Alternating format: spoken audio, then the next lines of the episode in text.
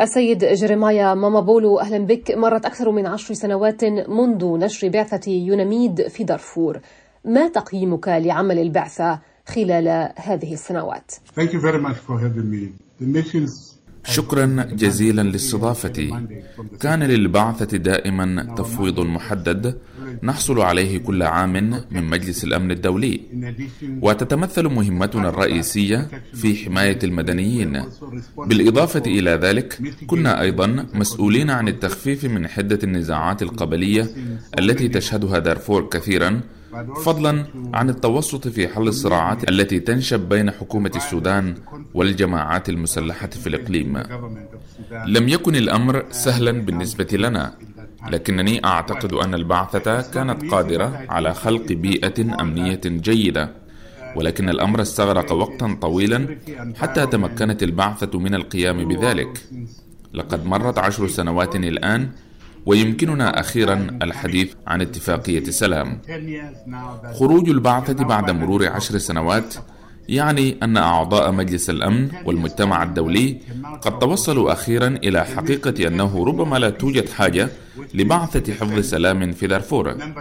أعتقد أيضا أن يوناميد نجحت وبرغم كل الصعوبات والمشاكل التي واجهتها في تنفيذ مهامها في وضع صعب للغاية. لقد تحقق السلام الآن لكن المعاناة لم تنتهي بعد. لكن هناك الآن حكومة جديدة ملتزمة ببناء السلام وضمان تحقيق حل نهائي للمشاكل التي واجهها أهل دارفور وتحقيق التنمية والعيش في سودان أفضل ما التحديات الرئيسية التي واجهتها بعثة يوناميد؟ قبل الآن تمثل التحدي الأكبر في التعامل مع حكومة الرئيس السابق عمر البشير والتي لم تكن مقبولة لدى الشعب. كنا نتعامل مع نظام قمعي لم يكن مستعدا للتنازل. لقد استغرق الأمر وقتا طويلا حتى تم التوصل إلى اتفاق سلام. لقد مثل هذا النظام مشكلة للشعب في المقام الأول. لم يتمكنوا من التوصل إلى أي اتفاق على الإطلاق. كنا نتعامل مع التحديات التي خلفها اندلاع الصراع في دارفور. كان هناك الكثير من الأشخاص في مخيمات النازحين داخليا. كان علينا الاعتناء بهم مع الوكالات الإنسانية الأخرى. في إحدى المراحل وصل عدد النازحين إلى مليوني نازح. أما اليوم فهناك حوالي 1.8 مليون نازح. ولكن كل من اندلع صراع ما يزداد عدد النازحين. نشعر بالامتنان اليوم لتناقص هذه الأرقام بسبب انخفاض حدة الصراع وينجم ذلك عن قبول الشعب للحكومة. الصراع لم يتوقف كليا في دارفور لأن هناك فصيل عبد الواحد نور على سبيل المثال لا يزال يقاتل في ولاية وسط دارفور. ليس ضد الحكومة كثيرا لكنه قتال داخلي بين المجموعات في الفصيل نفسه عند اندلاع أي صراع فإن ذلك سيؤدي إلى نزوح. من التحديات الأخرى التي لا زلنا نواجهها إلى اليوم للأسف الصراع بين المجموعات القبلية الذي لا يزال يحتدم في إقليم دارفور. هذه تعد من المشاكل التي لم تحل بعد. والحكومة الجديدة لا تزال تحاول معالجة كل هذه المشاكل في دارفور.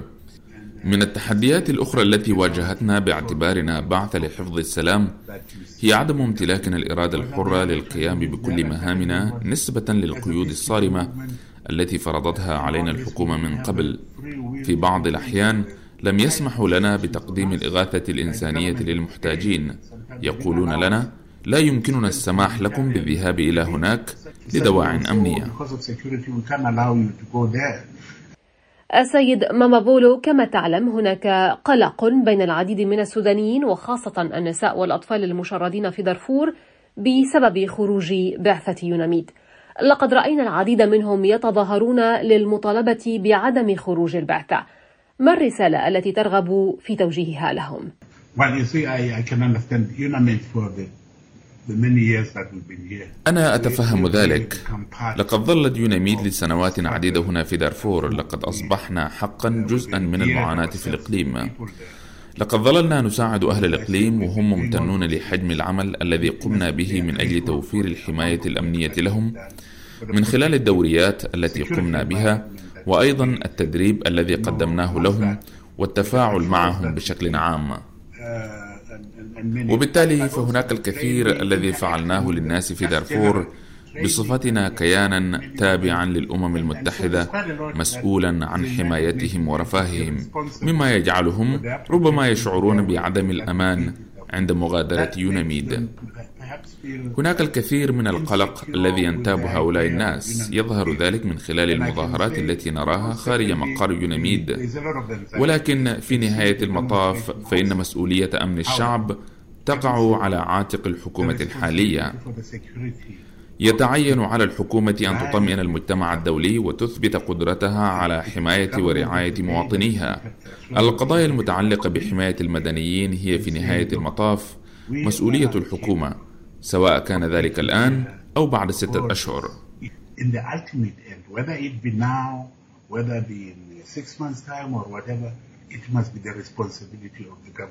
إذا ما الخطوة التالية بعد خروج يوناميد من إقليم دارفور؟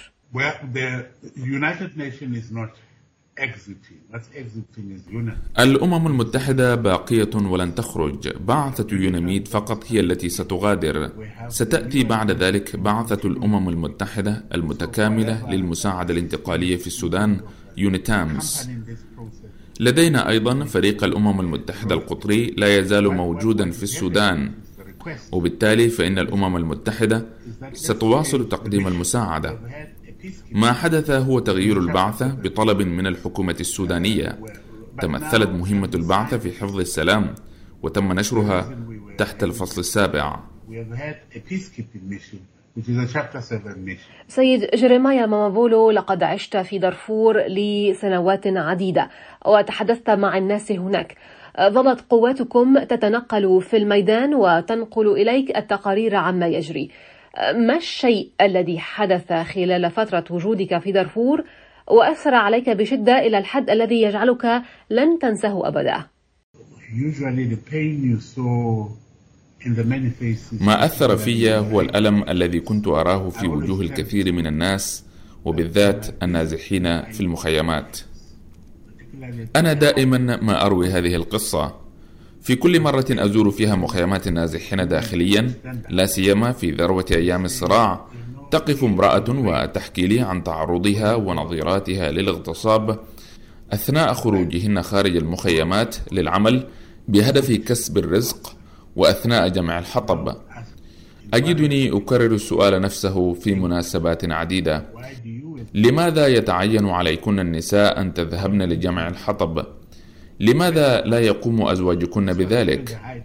تجيب النساء أنهن يضطررن إلى الخروج بأنفسهن لأن الرجال إذا خرجوا سيقتلون ولن يعودوا أبدا وهذا يدل على مدى سوء الوضع هناك أشعر ببعض السعادة الآن ونحن نرى أن كل هذه المآسي تقترب من نهايتها وأن النساء يمكنهن الخروج إلى أشغالهن دون أن يضطررن إلى تقديم مثل هذه التضحية مثل الاضطرار إلى مواجهة احتمال التعرض للاغتصاب.